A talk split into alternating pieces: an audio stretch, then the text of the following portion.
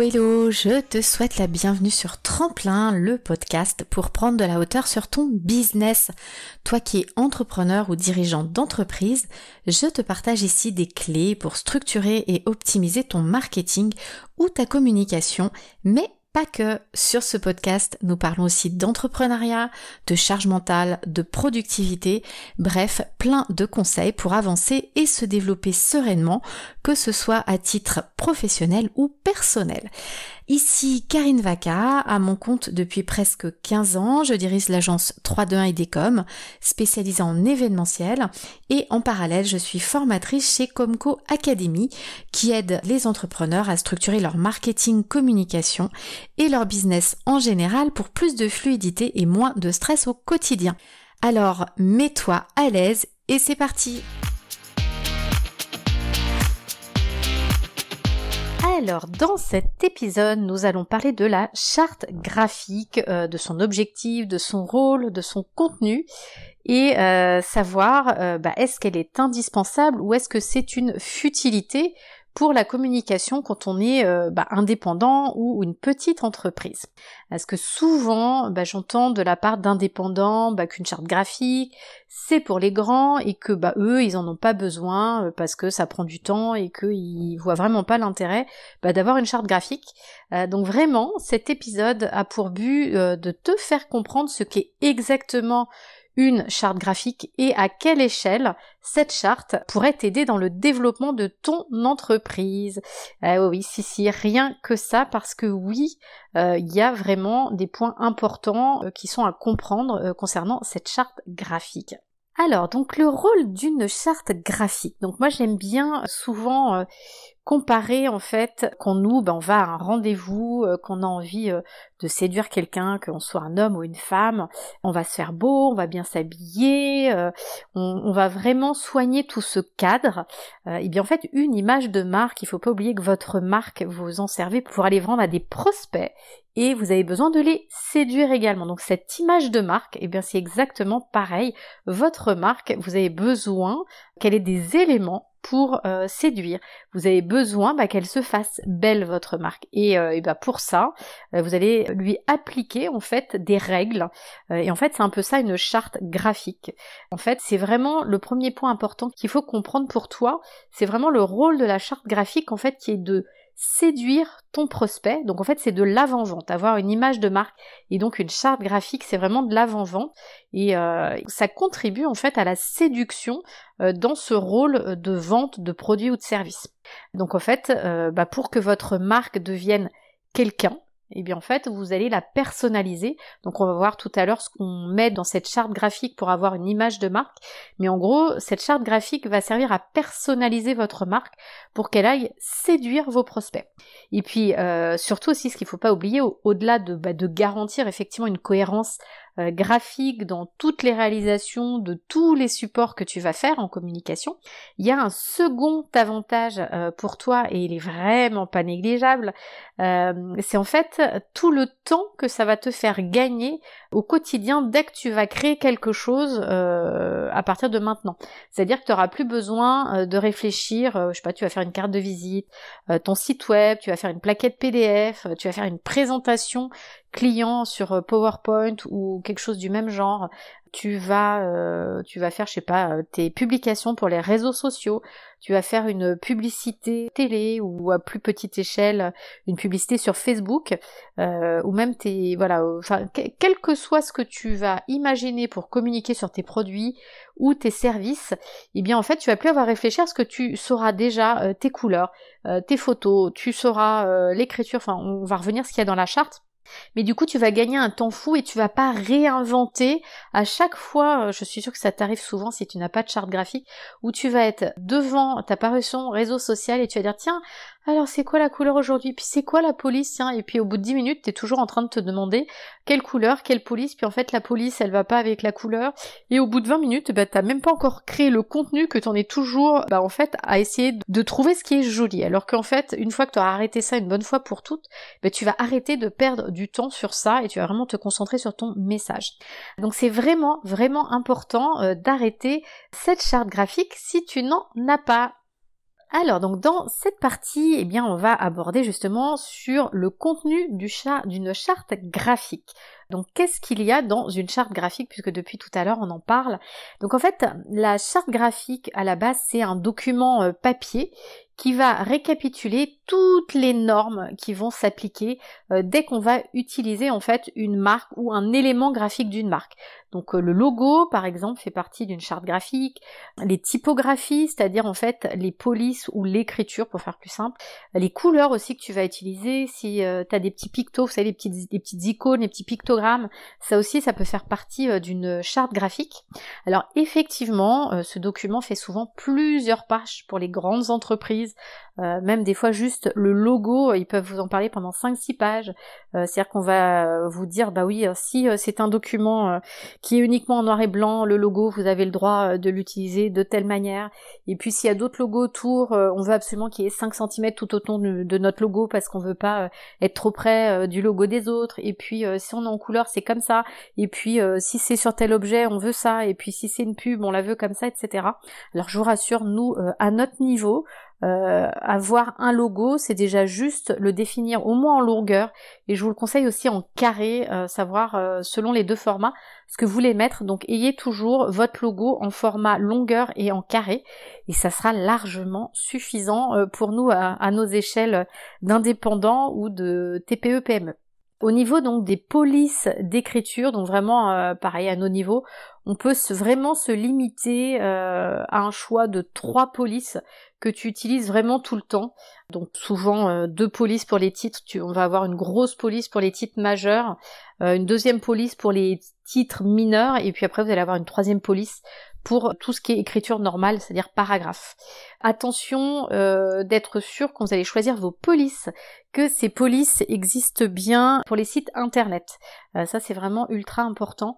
Donc vous pouvez aller voir, si vous n'avez pas d'idée d'où trouver des polices, c'est sur euh, Google Fonts. Euh, je vous mettrai les liens en description. Et puis pareil pour votre logo, je ne voulais pas préciser, euh, mais pareil, euh, si votre nom d'entreprise c'est votre prénom et votre nom, Euh, oui, euh, tu peux faire un logo avec ton prénom, ton nom. Prends le temps d'en faire un. Quel que soit le logo, vous pouvez aller utiliser tout simplement la version gratuite de Canva. Et quand vous avez finalisé votre logo, donc en longueur et en carré, il suffit de le télécharger en format P N G surtout, et en cochant bien fond transparent. Ça c'est ultra important pour pouvoir incruster votre logo partout. Et euh, bah, une fois que vous aurez ces deux logos, format longueur et carré, en format P N G sur votre disque dur, vous pourrez les utiliser vraiment partout. Donc voilà, excusez-moi pour la petite aparté où je suis revenue en arrière. Ensuite, euh, au niveau des couleurs, donc euh, c'est ce que je disais, il faut choisir un petit éventail de couleurs.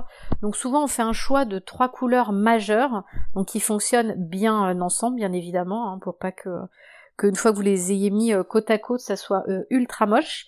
Et ensuite, vous pouvez aussi avoir trois couleurs mineures, euh, également pour avoir du choix, et en essayant que vos couleurs mineures fonctionnent avec vos couleurs majeures. Je vous mets également en descriptif le site Coolors, qui est très très bien si vous voulez faire des tests de couleurs. Il vous propose aussi pas mal d'éventails de couleurs complémentaires et ça peut vous donner pas mal d'idées. Et une fois que vous avez choisi vos trois ou six couleurs, vous notez bien ce qu'on appelle le code hexadécimal. En fait, vous l'avez sans doute déjà vu. C'est un petit hashtag suivi de lettres et de chiffres. Donc ça, c'est un code couleur. Et à chaque fois, vous allez le coller. Il y a plein de petits logiciels. Vous allez venir coller ce code et ça vous donne la fameuse couleur que vous avez choisie.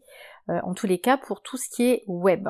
Je rentrerai pas sur euh, l'équivalent euh, quand vous voulez imprimer papier, mais déjà euh, la plupart d'entre nous on va travailler sur le web, donc cette couleur euh, sera largement suffisante. Donc ensuite toujours euh, en tant qu'entrepreneur ou T P E P M E, dans les choses vraiment qu'il faut avoir dans sa charte graphique, vous pouvez essayer d'avoir également le, le concept pour vos parutions réseau, c'est-à-dire au moins euh, savoir quel fond vous allez utiliser tout le temps, ou les deux trois fonds, et euh, la manière dont vous allez utiliser votre marque. C'est souvent bien d'avoir un petit rectangle de couleur où vous allez mettre soit votre marque, soit votre site internet, en tout petit, mais l'avantage c'est que sur toutes vos images, elle est toujours au même endroit, et visuellement en fait la personne elle va commencer à reconnaître vos parutions, quand elle va les voir dans, dépasser dans, dans son fil d'actualité. Donc ça, c'est super important que vous ayez déjà une espèce de, de modèle euh, de parution de réseaux sociaux, donc avec votre fond et euh, où est-ce que vous mettez votre marque, donc soit sur un bandeau ou un rectangle vraiment, et comme ça, toutes vos images seront de la même manière déclinées pareil. Et effectivement, après, vous pouvez mettre une photo, un dessin, votre texte, ce que vous voulez, mais ça sera toujours, toujours, toujours de la même manière. Et du coup, vous serez beaucoup plus reconnaissable. Ça aussi, ça fait partie de votre charte graphique et de votre image de marque. Et du coup, une fois que vous avez vraiment décidé de tout ça, pour pas avoir un, un document qui fait soixante-quinze pages, bien évidemment comme les grandes entreprises, le mieux en fait c'est vous ouvrez tout simplement un, un document Word ou, ou un Docs sur Google, vous l'appelez charte graphique tout simplement, et vous notez au moins le nom de vos polices, le code H T M L, enfin le code hexadécimal de euh, vos couleurs, euh, vous savez le hashtag avec les, les lettres et les chiffres. Si vous avez un petit modèle de réseaux sociaux, vous pouvez vous le noter pour vous en souvenir, euh, mettre vos logos en longueur et en carré, et au pire comme ça, si un jour vous travaillez avec un webmaster ou autre, vous pouvez donner ce document, même s'il est sur une page, c'est pas grave, il récapitule votre charte graphique. Et au fur et à mesure que vous allez inventer des choses et arrêter des choses, n'hésitez pas bah, à le compléter. Euh, nous aujourd'hui, par exemple, pour Komco, il fait déjà quelques pages, mais parce qu'effectivement, on a notre image de marque en tant que Komco, on a aussi toute l'image de marque qui va avec le podcast, donc la manière, donc l'image de la chaîne, on a aussi décliné toutes les images quand on a un épisode, c'est-à-dire qu'en fait, l'image sera toujours de la même manière. Euh, on a les marques, des programmes aussi qu'on utilise, puisqu'à à chaque fois qu'on crée un produit, on crée une marque. Donc au fur et à mesure, voilà, on a créé ça, on a créé notre charte réseau euh, social. Euh, donc voilà, donc au fur et à mesure, on l'enrichit, et l'avantage, bah, c'est que du coup, toute personne qui travaille pour la marque a exactement accès à la même information, et ça permet vraiment que, euh, quelle que soit la personne qui travaille sur un morceau de votre communication, il y a une cohérence, et vous n'avez pas besoin, vous, bah, de repasser derrière pour dire bah non, c'est pas la bonne police, c'est pas la bonne couleur, et puis ça, c'était pas ce qu'on fait d'habitude, du coup on voit que c'est pas dans la même trame, et cetera. Donc euh, vraiment, pensez-y, même si ça tient sur une ou deux pages au début, c'est pas grave, c'est vraiment, vous allez capitaliser là-dessus. Et déjà avec ça, vous allez gagner du temps, parce que dès que vous allez avoir à créer quelque chose, eh bien ça va aller beaucoup plus vite, ne serait-ce que pour les réseaux sociaux, par exemple. Alors du coup, on en arrive à cette fameuse question, la question de euh, l'épisode de ce podcast, la charte graphique indispensable ou futile? Bon, alors je pense que tu as déjà eu la réponse à la question, parce que même bah, si tu n'es pas une grande entreprise, euh, tu as compris quelle est l'utilité pour toi d'avoir cette euh, charte graphique pour vraiment te créer une image de marque, et qui va te permettre justement euh, bah, de d'un peu déblayer le terrain quand tu parles de tes produits, de tes services, euh, qui va venir prendre la parole pour toi auprès de tes prospects, et qui va euh, qui va aller séduire comme toi, tu peux aller euh, séduire, et que tu t'apprêtes, que tu vas bien t'habiller pour aller à tes rendez-vous, que ça soit un rendez-vous galant ou un rendez-vous avec tes clients, euh, puisque je pense que tu fonctionnes de la même manière. Tu vas faire attention à l'image que tu renvoies, et bien ta marque, ça doit vraiment être pareil, tu dois faire attention à l'image que renvoie ta marque, et c'est grâce à ta charte graphique que tu vas arriver à contrôler bah, tout ça. Donc ta charte graphique, c'est vraiment le support fondamental, tu l'as compris, de toute ta communication, euh, bah, pour pouvoir asseoir ta marque, ta prise de parole en général, et tu vas ainsi pouvoir garantir une image cohérente, euh, bah, qu'on aille sur tes réseaux, sur ton site web, ou alors qu'on ait ta carte de visite entre les mains, euh, on va vraiment te reconnaître, reconnaître ta marque. Et même le jour où tu feras de la pub Facebook, ou de la pub à la télé, ou dans un journal, euh, par exemple, on doit reconnaître ton univers grâce aux éléments que tu as imaginés. Tu peux même décider, par exemple, dans ta charte graphique, du type de photo euh, que tu aimes, peut-être que tu voudrais voir, c'est-à-dire un environnement, un esprit. Ça peut être, tu sais, des photos un peu euh, ambiance vieillie ou ambiance ultra moderne, parce que c'est, c'est les valeurs que tu veux euh, véhiculer dans ta charte graphique. Tu peux euh, ajouter les valeurs que tu veux véhiculer au travers de ta marque, ce qui peut aider justement, par exemple, à choisir des photos et des illustrations. Tu peux décider, par exemple, que ta marque ne va euh, communiquer, par exemple, avec que des illustrations au trait, ou que avec des illustrations euh, type manga japonais, par exemple. Tu peux aussi décider de ne jamais te montrer en photo ou en vidéo, et de te créer un avatar qui te représentera partout. Vraiment, la porte, elle est vraiment ouverte. Euh, mais en fait, il faut le décider une bonne fois pour toutes et après, appliquer ta charte. Euh, L'avantage, c'est que bah, ça évite à chaque fois qu'on recommence, qu'on veut faire euh, une communication, quelle qu'elle soit, de réinventer euh, la roue à chaque fois. Euh, c'est vraiment le but d'une charte graphique. Alors oui, tu as compris aussi que euh, le logo, surtout, euh, il faut que tu en aies un, même si c'est ton prénom et ton nom, qu'il est ultra simple. Tu mets ton prénom, ton nom, avec une couleur un peu sympa, peut-être un petit picto, une typographie. Oui, ça c'est un logo. Un logo n'a pas besoin d'être ultra travaillé. Un logo représente une marque, donc tu peux le créer sur Canva pour vraiment lui donner une, une vraie existence de marque. C'est ultra important avec, bah, comme je te l'ai expliqué, hein, les couleurs euh, et euh, ton type d'écriture, c'est-à-dire la police. Donc voilà, donc j'espère que euh, cet épisode t'a éclairé sur ce sujet euh, et t'a convaincu bah, qu'avoir une charte graphique minimum, c'est vraiment important. Et puis tu retrouveras les liens des deux trois outils que je t'ai cités en description de l'épisode.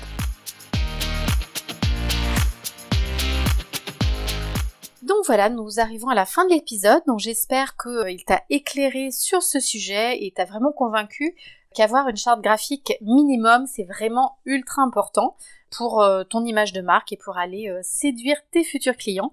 Et tu retrouveras donc en description les liens des deux trois outils que je t'ai cités en description de l'épisode.